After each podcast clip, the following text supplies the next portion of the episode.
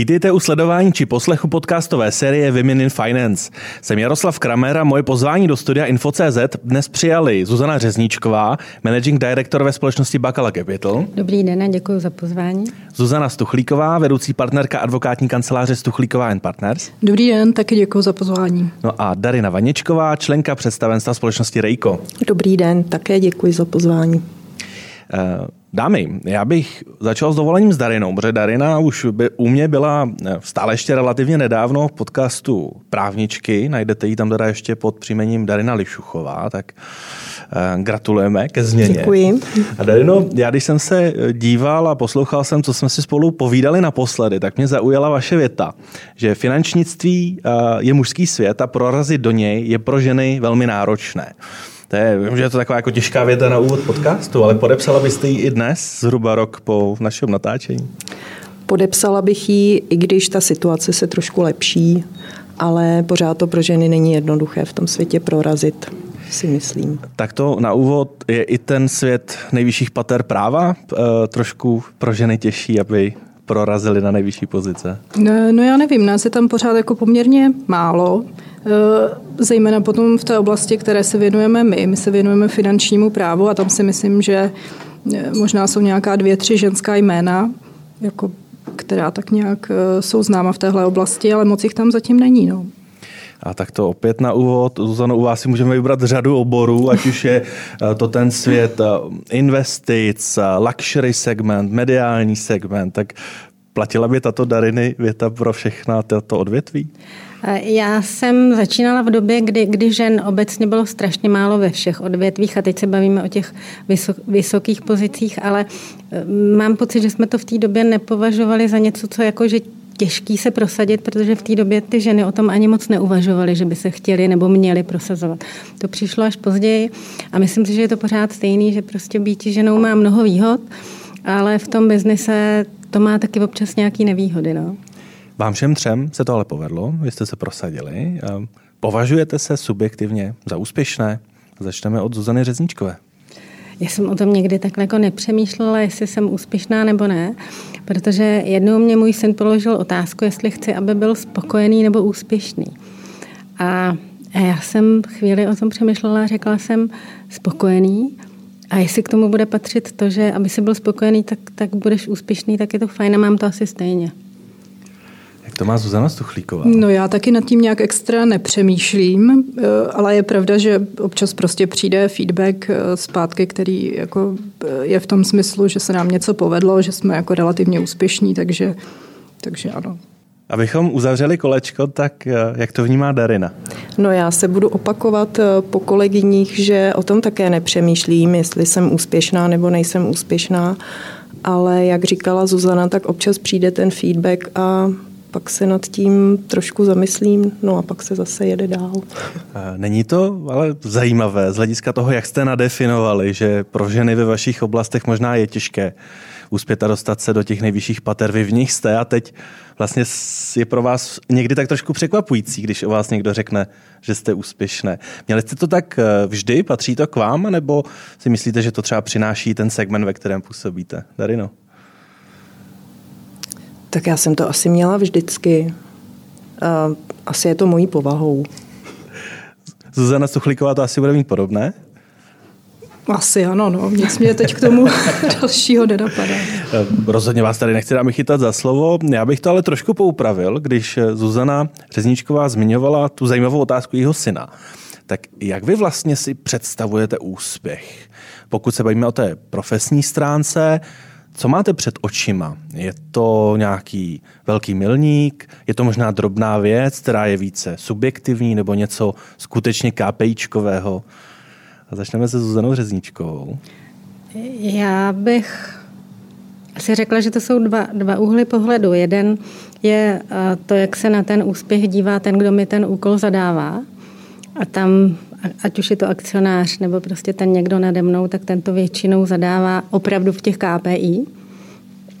Já jsem dost často vedla týmy k tomu, protože někdy ta KPI, řekněme, jsou velkou výzvou, to máme rádi, to takhle říká.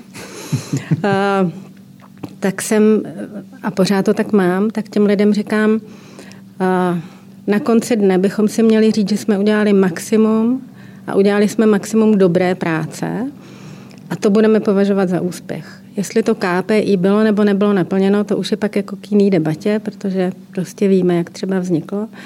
Takže úhel pohledu akcionáře a třeba mě, co je a není úspěch, se někdy může lišit. A je to, myslím si, v pořádku. A mm, tak to mám já no, v té práci. A vybavíte si, kdy naposledy jste se tak jako lehce přezastavila, pousmala a řekla si, tak tohle se povedlo, to byl úspěch. Má, máte takové momenty, ráda se k ním vracíte? Já mám jeden, který je přesně rok starý, mm-hmm. kdy uh, jsme se shodli, teda i se zadavatelem, v našem případě akcionářem, kdy se nám povedlo s mými malinkým týmem udělat něco, čemu jako asi moc nikdo nevěřil, že by se nám to mohlo povést. Povedlo se to, já jsem to vyhodnotila jako úspěch a musím přiznat, že i akcionář tehdy, ačkoliv akcionáři většinou moc nechválí, tak, tak vyjádřil jako souhlas s tím, že to považuji za úspěch. Mm-hmm. Já jsem tehdy použila větu, že od toho momentu, co se nám to povedlo, tak jsem na obláčku a nic mě z toho obláčku nedostane. A jste na něm dodnes. jsem na něm dodnes, přesně tak. Já bych to přesunul k Darině, protože ta také nad sebou má akcionáře. Podepsala byste to, co slyšíte od Zuzany, pokud jde o nějaké definování těch úspěchů a že ten největší úspěch je, pokud se potkají ty oba dva světy. To je, to je pravda, to bych podepsala. A pro mě je tam hodně důležitý ten faktor toho, abych z toho já a můj tým, abychom z toho měli dobrý pocit, že tu práci jsme udělali dobře a že je hotová. A když pak přijde ta pochvala akcionáře, tak samozřejmě to je e, pěkný bonus. Samozřejmě ten svět investic je teď e, ve velmi turbulentní době. Je to tak, že se snažíte možná i o trošku víc hledat ty úspěchy, aby byl člověk neustále motivován každý den eh, jít do práce a bojovat s těmi novými výzvami? No, abych se přiznala, tak eh, eh, teďka nám to moc nejde, teda hledání těch úspěchů, protože ta situace je opravdu velmi neradostná na finančních trzích, takže a teď ta motivace je taková slabší, ale musíme bojovat, nedá se nic dělat. Vy máte zkušenosti s advokacie. Eh, vzpomenete velmi, si, velmi krátké. Velmi krátkou. Eh, vzpomenete si, jestli tam přišel vůbec nějaký úspěch, nebo to bylo plno neúspěchu a proto jste přešla právě do světa financí?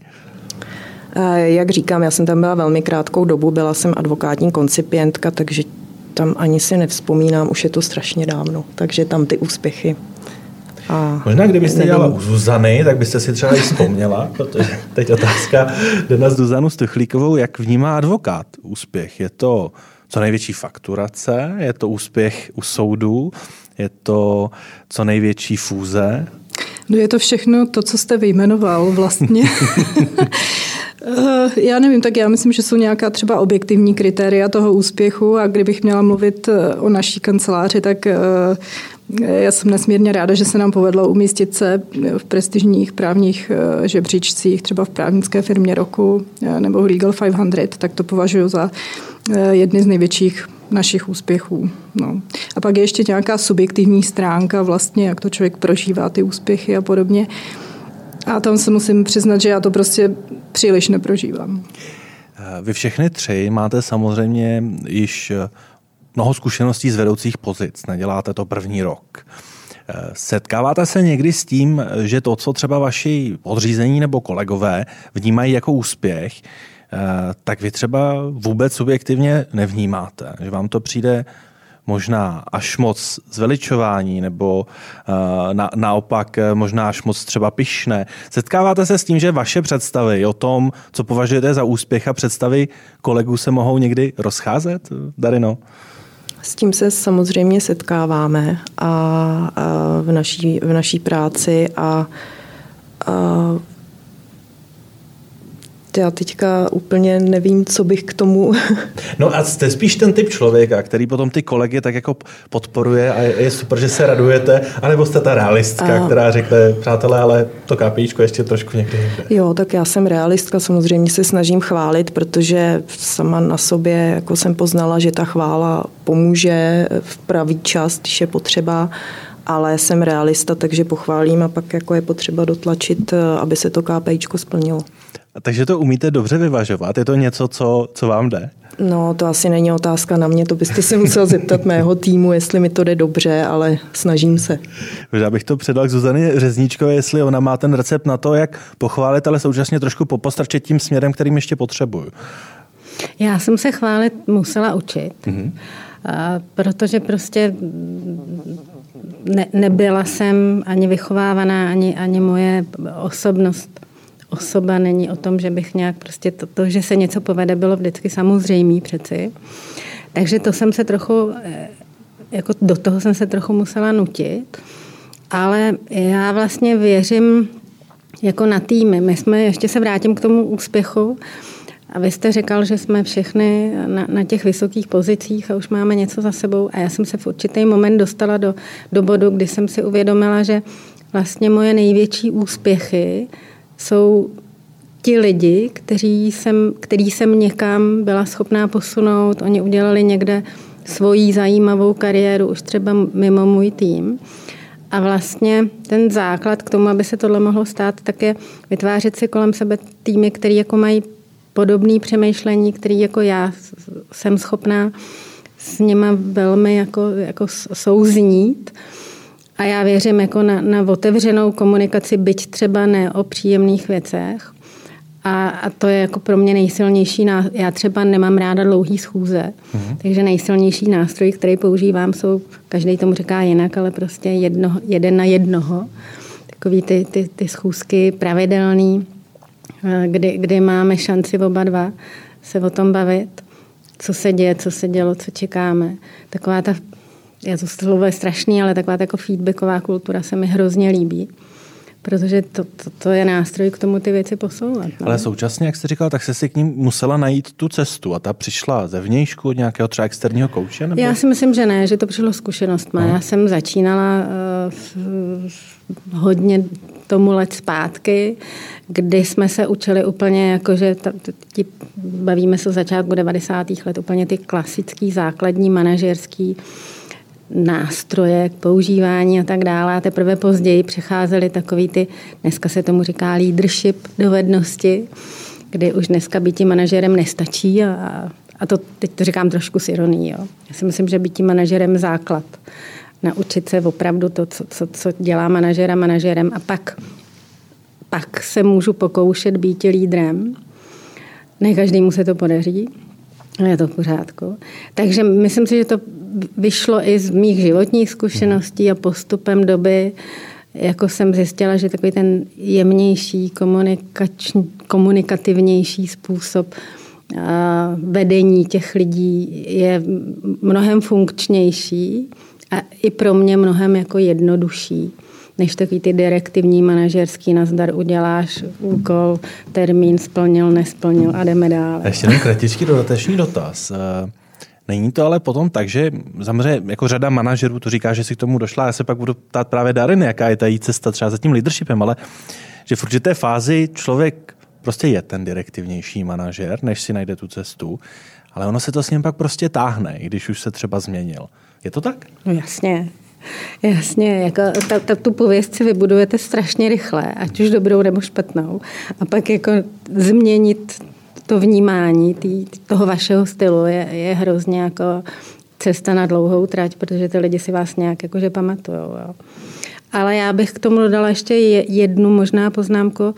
Ono i každá firma, respektive každá fáze vývoje firmy vyžaduje trošku jiný dovednosti od toho manažera nebo od toho lídra. Když jste ve firmě, která je startupová, zažila jsem to a prostě každý den zažijete v obrovském množství úspěchu, protože ten startup to prostě sebou nese. Když jste ve firmě, která je zastabilizovaná, tak, tak jako to je zase jiný set dovedností, který musíte jako v tu chvíli akcentovat. No a když jste v průšvihu a řešíte krizový, krizový řízení, no tak to je jako sakra jiná sada jako věcí, které najednou musíte jako dát ven a na povrch a, a těm lidem ukázat. Takže a, a někdo to zvládne celý to spektrum a je schopen projít různýma fázema různých firm. Někdo o sobě ví, že je jenom krizový manažer, někdo o sobě ví, že je prostě ten startupista a když to dostane do určitého bodu, tak odchází a vymýšlí něco dalšího. A je to v pořádku. Všechny ty scénáře jsou jako v pořádku. Teď mě zajímalo, dámy obě dvě, jestli vy jste také, když to posloucháte, vypozorovali, že, že jste museli měnit ten, ten eh, set vašich skills. Darino.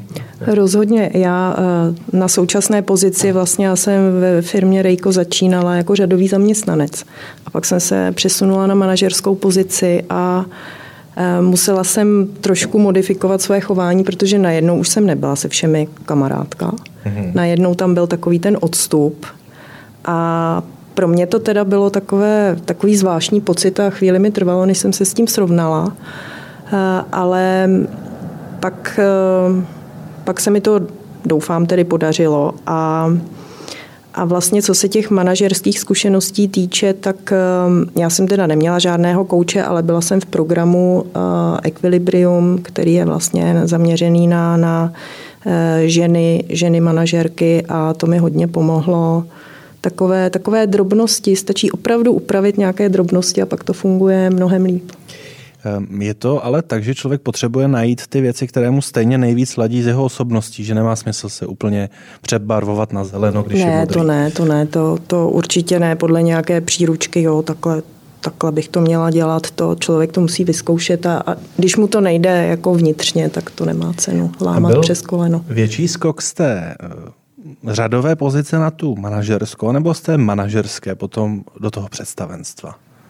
Ne, to bylo právě už jako to do toho z řadové, no, do, z řadové do představenstva. No. To si možná větší rozdíl jako do, nedovedu představit, teda, i když vy jste teda relativně malý tým. Um, vy jste hovořil, jaké to bylo ve vztahu k těm bývalým kolegům, ale jaké to bylo ve vztahu k těm bývalým nadřízeným? No, to, tam jsem tak nějak přirozeně zapadla, takže jako jeden z těch manažerů už tam byl dlouho, takže vlastně jsme se znali další dobu. Ten druhý tam byl, myslím, že rok zhruba. A tam jsem ani to nevnímala, že by to byl nějaký veliký skok. Ale tam jako s těmi kolegy to bylo, to bylo trošku intenzivnější. Ale dnes už je to všechno v pohodě. No tak super, jak to, má, jak to má Zuzano? Ten svět právě je velmi dynamický, tam může krize přijít každou vteřinu bez ohledu na to, jestli je nějaká ekonomická krize kolem nás. Tak jak moc variabilní musíte být v těch všech dovednostech? No, já jsem vlastně taky samozřejmě v advokaci prošla takovou tou klasickou dráhu, že začínáte jako koncipient, pak se překlopíte do pozice advokáta.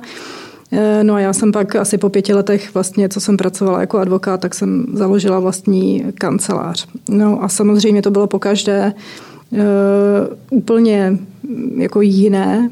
Uh, bylo nutné prostě se chovat úplně jinak.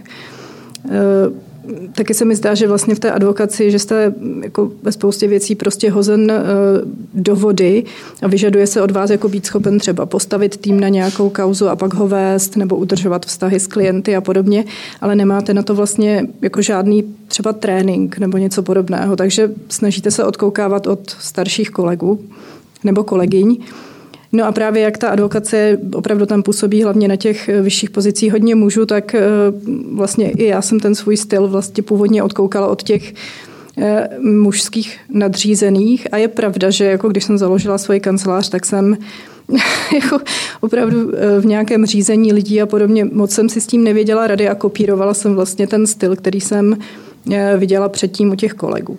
A je to přesně to, o čem jste mluvila, eh, jako vy, že to nemá cenu. Nemá se prostě, nemá cenu se nějak eh, přetvařovat a ani to moc nejde. Takže to jsem tak nějak pochopila a transformovala jsem to do něčeho, co mi prostě vyhovuje. Uh vy o tom stylu mluvíte tak obecně, tak možná buďte trošku konkrétnější. Co je něco, co eh, jste zkoušela a skutečně se vám neosvědčilo? Možná ten dotaz pak padne i na, na další dvě dámy. Jestli jste se ocitli ve fázi, kdy jste si řekli, tak já zkusím tenhle přístup, tuhle metodu a velmi rychle jste narazili. No první věc, která mě napadá, že vlastně bývalý šéf, já s ním mám doteď jako dobré vztahy, všecko e, perfektní, ale on měl takový ten styl, že všem vykal a držel si velice velký odstup od mhm. každého. Nechválil, nebo jako jenom velice výjimečně, prostě takový jako přísný, razantní, e, nedostupný e, jako manažer. No a to jsem se teda také pokoušela aplikovat. Zpočátku jsem kolegům vykala, byť byli třeba starší než já a podobně.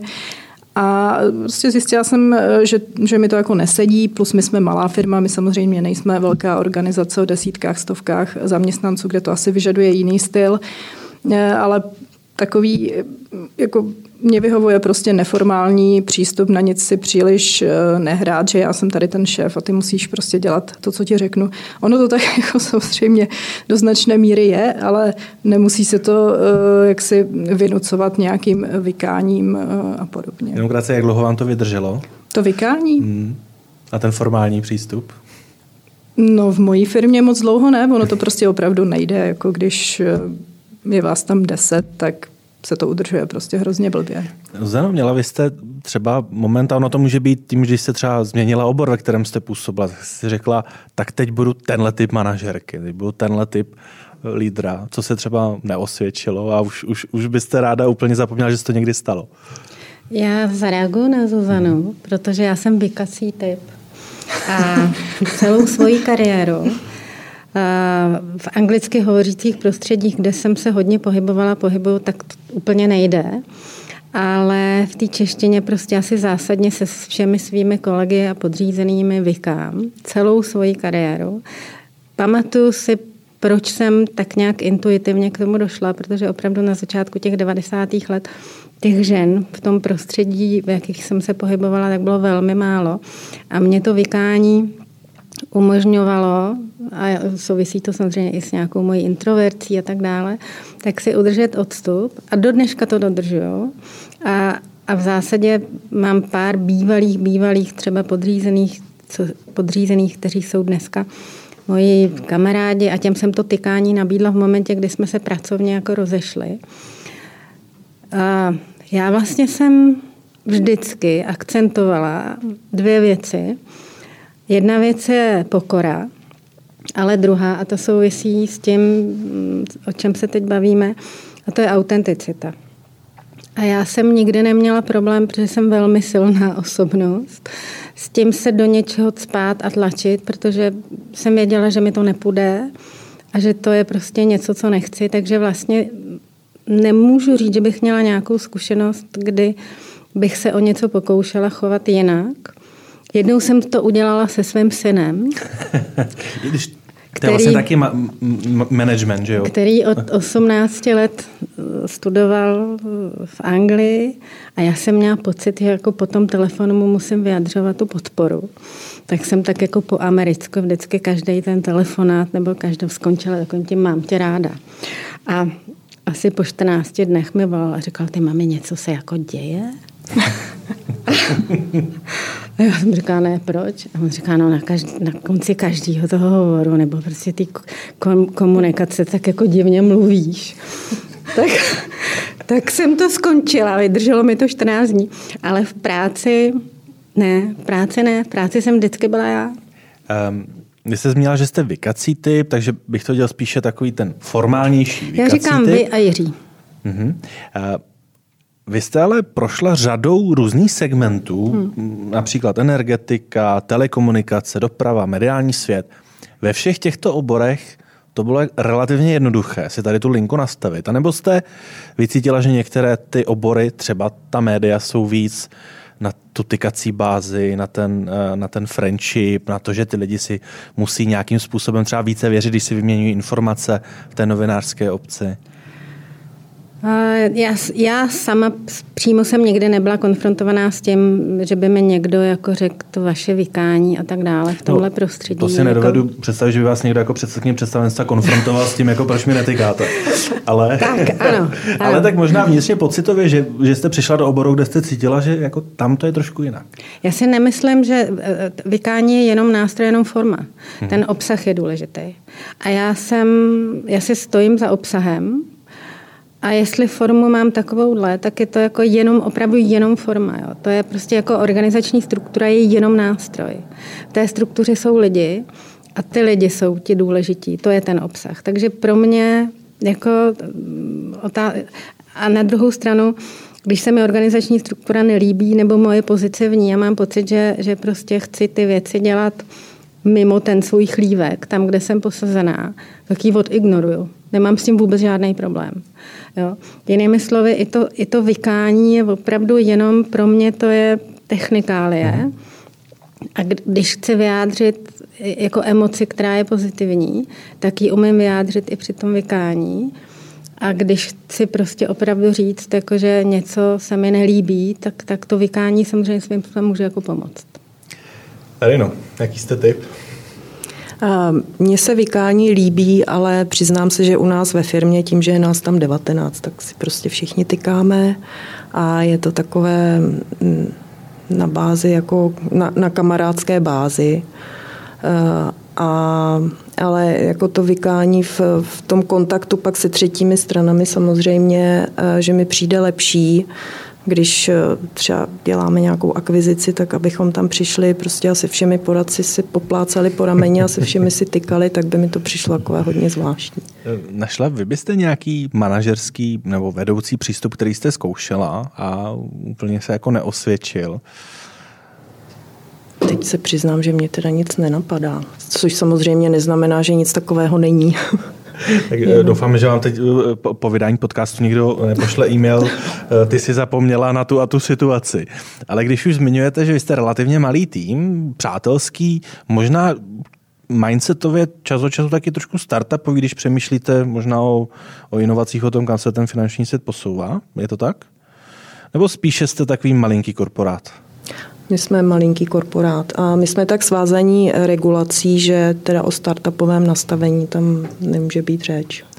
Eh, přesto v kontextu toho ohromného korporátu, který vás bekuje, Máte něco svého, co se snažíte za každou cenu uchovat, abyste byli svébytní? Že jste taková malá rodinka v rámci toho ohromného panelového domu s názvem Česká spořitelna? A nebo se napak snažíte co nejvíce proniknout do toho, abyste působili jednotně? Eh, tak samozřejmě, že z toho formálního hlediska působíme jednotně ve skupině, ve finanční skupině České spořitelny, ale my jsme specifická společnost eh, v té korporaci tím, že spravujeme nemovitostní fondy a žádná jiná společnost eh, ve spořitelně vlastně toto nedělá. Takže v tom je to naše specifikum, je tam teda samozřejmě ten obrovský balík regulace, který, jak jsem již řekla, nás svazuje. A tak jako právnička byste vlastně měla být za každou regulaci ráda, ne? To je to vaše no. ideální pole působnosti. tak s tím úplně nemohu souhlasit, ale to by bylo asi na jinou diskuzi, dlouhou.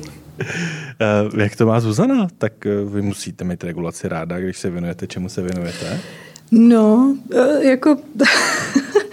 Teď se zase na nás valí prostě spousta nových nařízení, která bude potřeba implementovat. Přichází teď třeba MIKA, Eh, což je regulace kryptobiznesu. Takže to je teď velké téma. No takhle, vždycky, když se něco přiřítí, tak uh, si říkám, pane bože, proč? Proč to zase chtějí zregulovat? Proč zase ta nečitelná, složitá uh, nařízení a podobně? Ale já si pak vždycky vzpomenu, že vlastně že to asi opravdu má nějaký smysl, že žijeme prostě v prostředí, kde vím, že když půjdu do obchodu a něco si tam koupím, tak eh, prostě z toho nebudu týden nemocná, že prostě chemikálie, které se tady používají, jsou nějakým způsobem kontrolované a podobně. A myslím si, že i prostě ty finanční trhy eh, minimálně ve vztahu k spotřebitelům nějakým způsobem prostě musí být eh, regulované. A ti, kteří jsou velcí, tak to jsou potom takzvaní kvalifikovaní investoři a ti mají třeba jiná pravidla. Takže vždycky si řeknu pro boha, ale pak si řeknu vlastně proč ne. Na jedné straně ta nová regulace, na druhé straně to může být třeba nový obor nebo nová akvizice, celá nová oblast, do které se musím ponořit. Ehm, stává se vám někdy, že si řeknete, tak do toho se mi opravdu už nechce. Ehm, nebo máte takový ten nekonečný vnitřní drive, že kdykoliv je něco nového, neprobádaného, tak tomu musíte porozumět, jinak by vám to nedalo spát. Jak to má Zuzana Řezníčková? Já nejsem rutinér. Takže já jsem přesně ten typ člověka, když se ta, ta firma nebo ten útvar nebo prostě to, co jsem měla za úkol, dostane do takové jakože stabilizované polohy, tak, tak to na mě začne být jako vidět, mm. že to, to už nějak nebaví, už to nějak funguje. I když dneska musím přiznat, nebo poslední roky, ta změna je jediná jistota, jinými slovy, dostat něco někam a říct si, tak teď už to je zastabilizovaný, se mi už jako hodně dlouho nepovedlo. Takže já, já mám ráda změnu eh, ve smyslu, že, že mě jako baví o těch věcech přemýšlet, o těch lidech přemýšlet, s těma lidmi přemýšlet, jinými slovy, než bych jako pořád vítala a pořád bych byla nadšená z toho, že zase něco nového je k řešení. Ale taky člověk občas potřebuje si jako oddechnout a chvíli to nechat jenom plynout. Ale eh, vlastně každá ta změna jako mě něco může, nemůže, ale většinou naučí. Některé chyby prostě už opravdu v životě neudělám. Ale vlastně bych řekla ano, jsem spíš ten, ten, ten typ, který je rád, když se jako dějou mm-hmm. věci, než když to tak jako je všechno takový trošku, pak ten smrádek občas se tam jako neubráníte tomu a někdy tam je.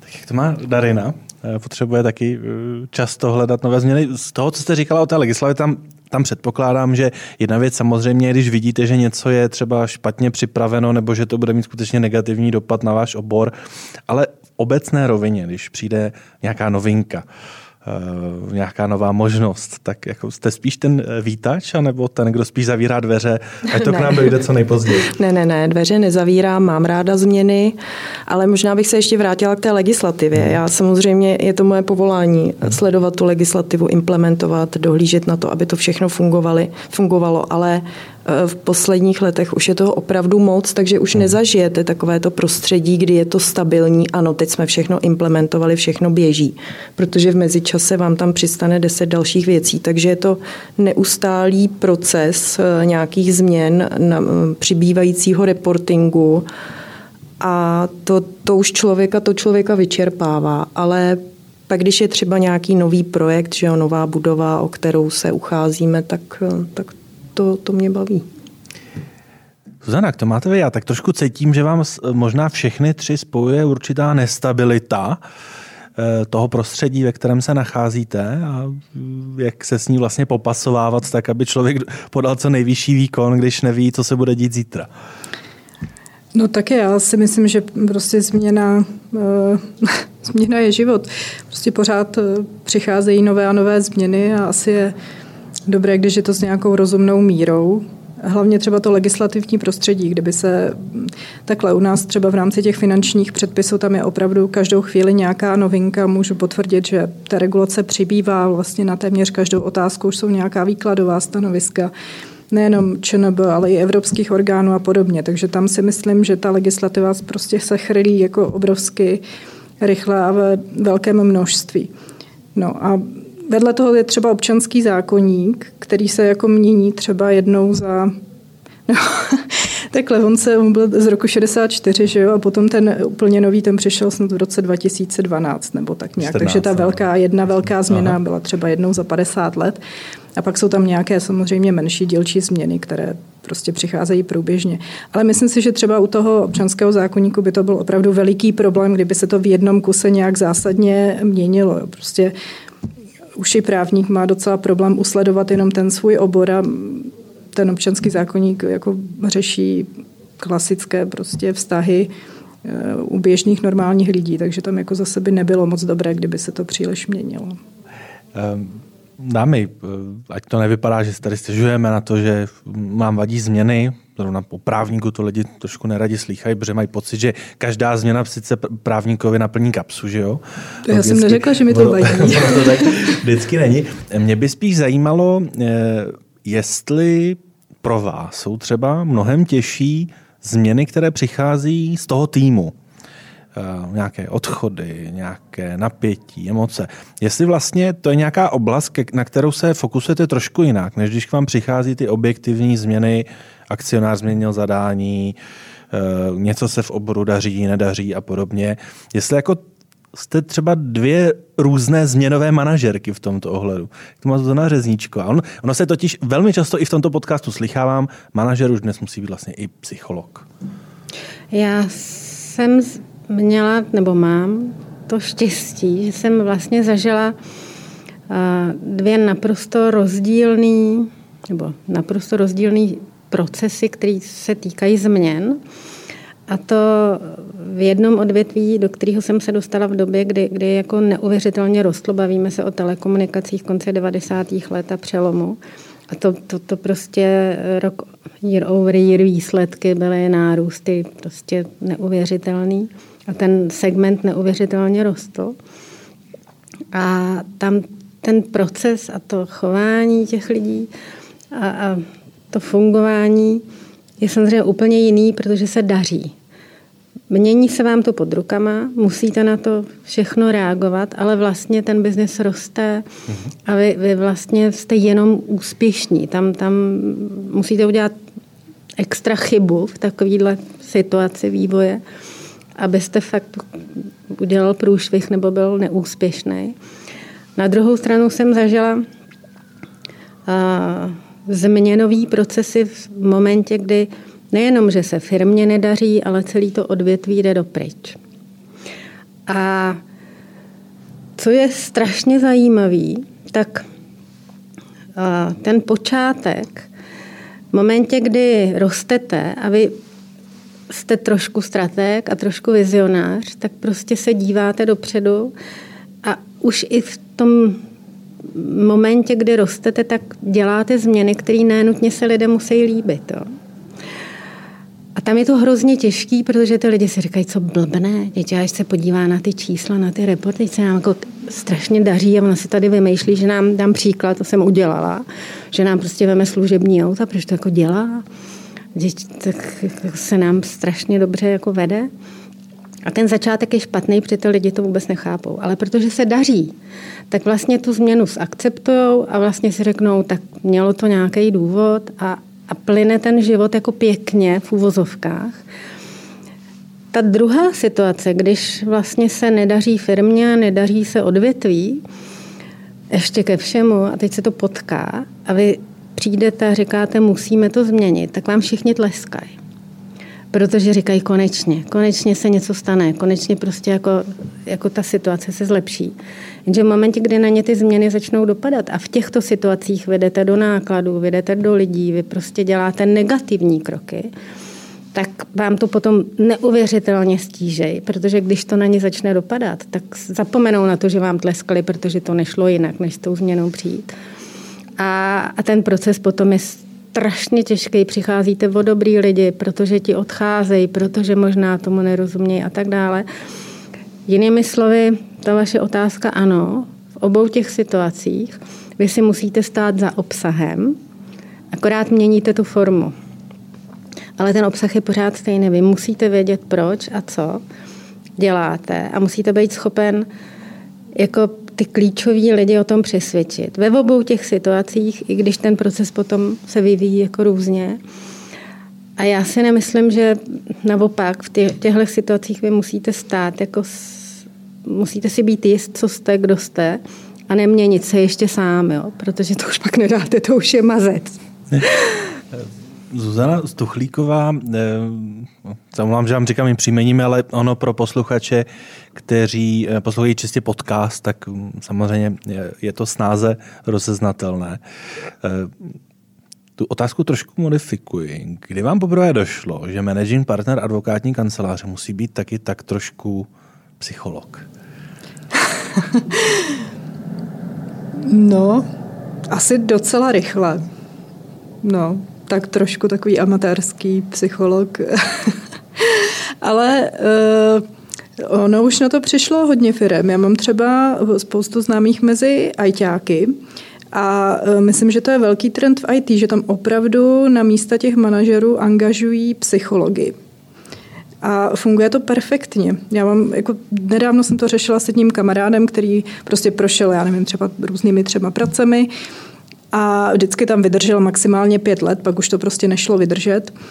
A teď v té poslední práci, práci je už snad deset let, je hrozně spokojený, dělá prostě přesně to, co chce, připadá si nesmírně užitečný, jako je vidět, že to perfektně sedí. No a myslím, že jedním z těch důvodů je, že opravdu jako nemá klasického manažera, ale psychologa, opravdu vystudovaného klinického psychologa.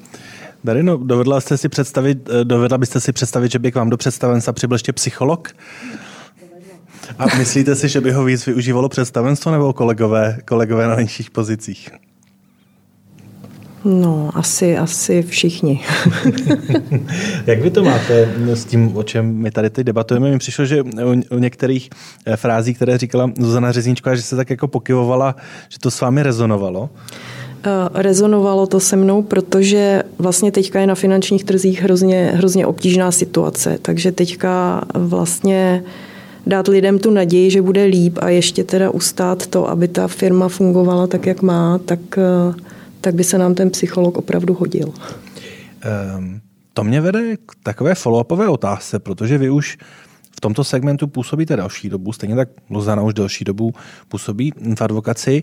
Jak je moc je těžké vlastně připomínat si nějaký ten základní drive toho, proč to dělám, proč jsem si vybral tuhle oblast, proč jsem vlastně zakotvil v tomto segmentu, vracet se vlastně ke kořenům, aby člověk nestratil ten bigger picture toho, proč jeho kariérní cesta vede kudy vede, protože vy jste v jednu chvíli měla na výběr, rozhodla jste se pro tuto oblast, zakotvila se jste v ní a dostala jste se až do představenstva. Tak jak často se musíte vracet k nějakým základům toho, taková ta sprofanovaná otázka, proč já to vlastně dělám?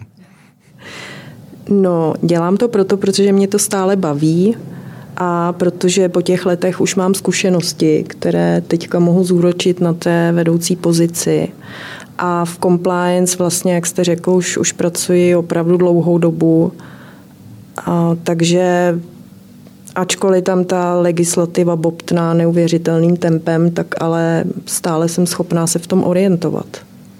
A stává se vám, že si musíte říkat, vybrala jsem si to, je to můj obor, moje oblast, Uh, tak teď musím jít, mít drive a předat ho dál. Tak samozřejmě, že člověk má takové chvilky, že ho to přepadne, ale, ale jako myslím si, že to jsou, to jsou prostě nějaké okamžiky, kdy se opravdu třeba sejde několik věcí, které se nepovedly.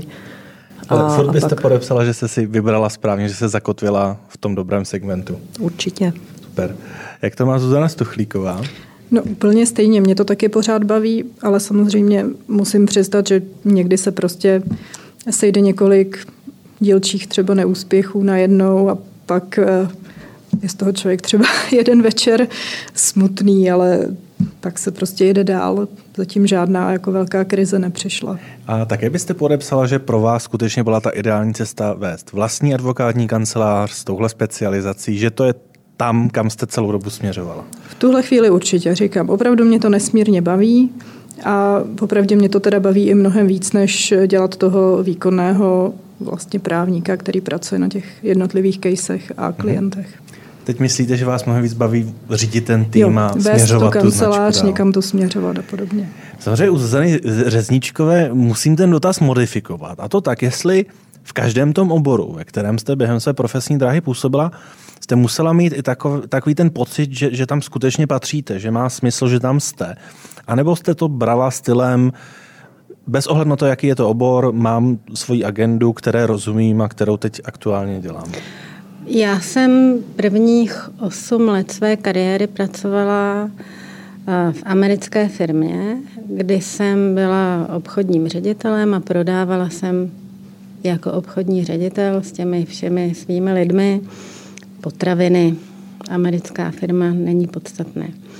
A pak jsem přes Headhuntera byla hozena, a chtěla jsem to, byla hozena do telekomunikací. A tam jsem si první čtyři měsíce prošla velmi zajímavým vývojem, kdy, a bavíme se o konci 90. let, kdy komunikace byly opravdu rostly a byly, byly velmi úspěšným rostoucím oborem. A prošla jsem si situací, kde mi to okolí dávala, no nebo ty sem ale vůbec nepatříš. Protože ty opravdu vůbec nevíš, co ty telekomunikace jsou. A já jsem ty čtyři měsíce vnímala, to vybral si mě tehdejší generální ředitel, šla jsem do bordu, že to prostředí mi jasně dává najevo, že prostě když jsem někde nedrátovala ty dráty, aby ten hlas, v té době jenom hlas, aby se mohl propojit a prodávala jsem, a navíc já jsem analytický a fyzikální chemik, takže vystudovaný, takže jako jsem s těma telekomunikacemi opravdu neměla nic společného. A ty čtyři měsíce pro mě byl takovým, jako že Oni mi to začali dávat najevo už než jsem tam nastoupila. Já jsem dokonce řešila, jestli tam vůbec mám nastoupit. A tehdy mi moje rodina říkala, že to tak to zkus, tak o co jde, no tak, tak, tak, to, tak když to nepůjde, no tak skončíš. A já jsem si po těch čtyřech měsících řekla ne, jestli sem někdo patří, tak já. Protože já jsem měla návyky, ta americká firma mě opravdu naučila, co to je být manažerem, co to je prostě manažerský cyklus, co to je jako řídit ty lidi. A já jsem si najednou uvědomila, že jestli tam někdo patří, tak já, protože ta firma, do které jsem nastoupila, přecházela ze situace, kde byla monopolní, do situace, kdy se najednou na trhu objevili další operátoři a vůbec to nezvládla. Vůbec. A od té doby mě bylo úplně jedno, do jakého oboru jdu, protože jsem věděla, že ty moje dovednosti, ano, eh, a z toho prostě dávají smysl. A já jsem se netajila tím, když jsem byla v telekomunikacích, že opravdu nejsem odborník na telekomunikace. Ale já jsem tam nebyla najatá na to, abych byla odborníkem na telekomunikace, ale prostě jako vysoký manažer, který má nějakou sadu dovedností a úspěchů za sebou, který tam může jakože použít. A to je potřeba ale i těm partnerům pak jako říkat. Jestliže se chcete teďka bavit o detailu toho, jak tady ty relátka v té době budou propojený, tak to nejsem já, ten partner. Ale jestli se chcete bavit o tom, jak ten obchod mezi náma bude fungovat a proč by měl fungovat, tak to já jsem ten správný partner. Jeden dodatečný dotaz, jestli byste dokázala říct, ve, kterém, ve které z těch oblastí vám ale skutečně bylo nejlépe. Že jste i cítila, že vám to tam povahově ladí s tím segmentem. Já, mě bylo všude dobře, protože já jsem si všude vytvořila svoje týmy a svoje lidi. A prošla jsem se i v této oblasti takovým vývojem, když jsem si uvědomila, že vlastně odcházím a ten tým, a vždycky jsem odcházela, protože headhunter a samozřejmě za svoji kariéru jsem se nevyhnula tomu, že jsem byla taky vyhozená, odvolaná z pozice generálního ředitele, to je taky zážitek. A, a, a pak ze začátku mě bylo divný a říkala jsem si, děláš něco blbě, protože tak do půl roku se ten můj tým jako rozpad. Než jsem si uvědomila, že to vlastně asi je správně. A on se rozpad jako, že ty lidi vyrostli, odešli, byli povýšení a tak. Protože vlastně ten tým dneska, nejenom dneska, ale vždycky sebou nese jako obrovský otisk toho člověka, který ten tým řídí. Já bych reagovala na to, že vy jste ve velké korporaci, která je velmi, velmi regulovaná a že vlastně tam ta pravidla jsou dost dávaná a tak dále.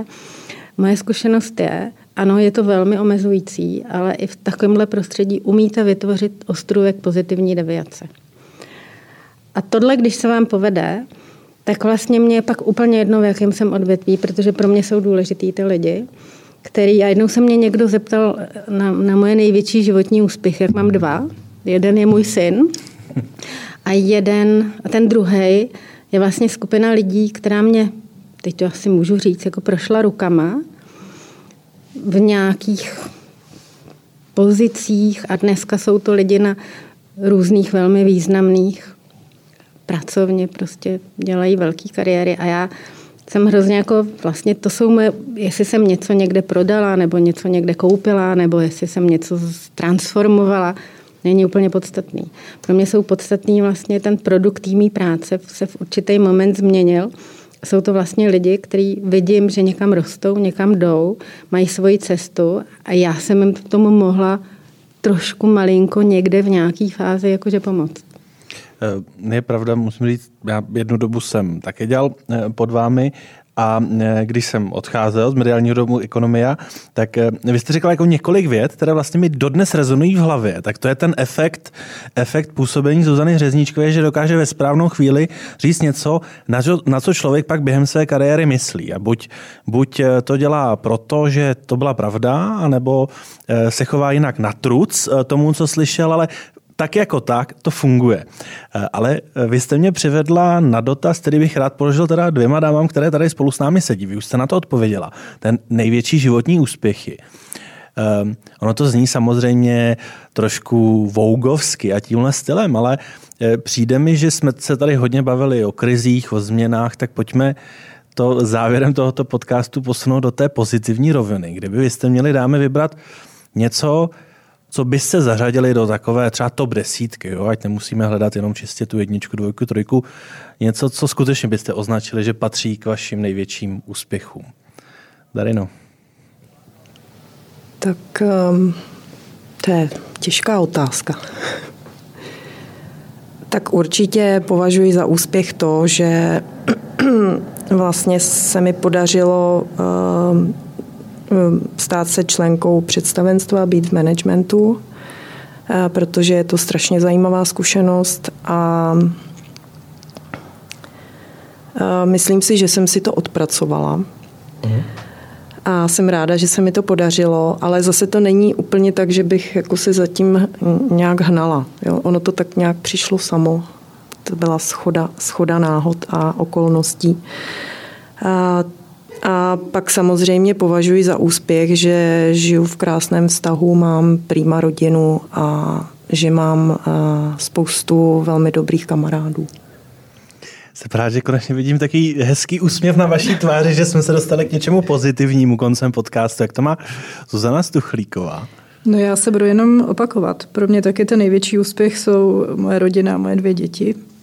Přiznám se, já jsem nikdy si sama sebe nepředstavovala, že budu mít dvě děti. To prostě přišlo až eh, v relativně pozdním věku, ale je to perfektní. Je to asi to nejlepší životní rozhodnutí, které jsem kdy udělala. No a ta druhá věc, eh, asi, asi moje firma, moje advokátní kancelář, to je taky takové dítě. Trochu. Eh, já moc děkuji, že jsme mohli tento podcast zakončit úspěšně. Mám ještě celou řadu otázek, ale už na ně není čas a nerad bych se dostal opět k těm těžším tématům. Teď zakončíme spíše s úsměvem. Moc děkuji, že jste si našli čas a že jste dorazili. Konkrétně děkuji Zuzaně Řezničkové. Děkuji. Zuzaně Stuchlíkové. Taky děkuji.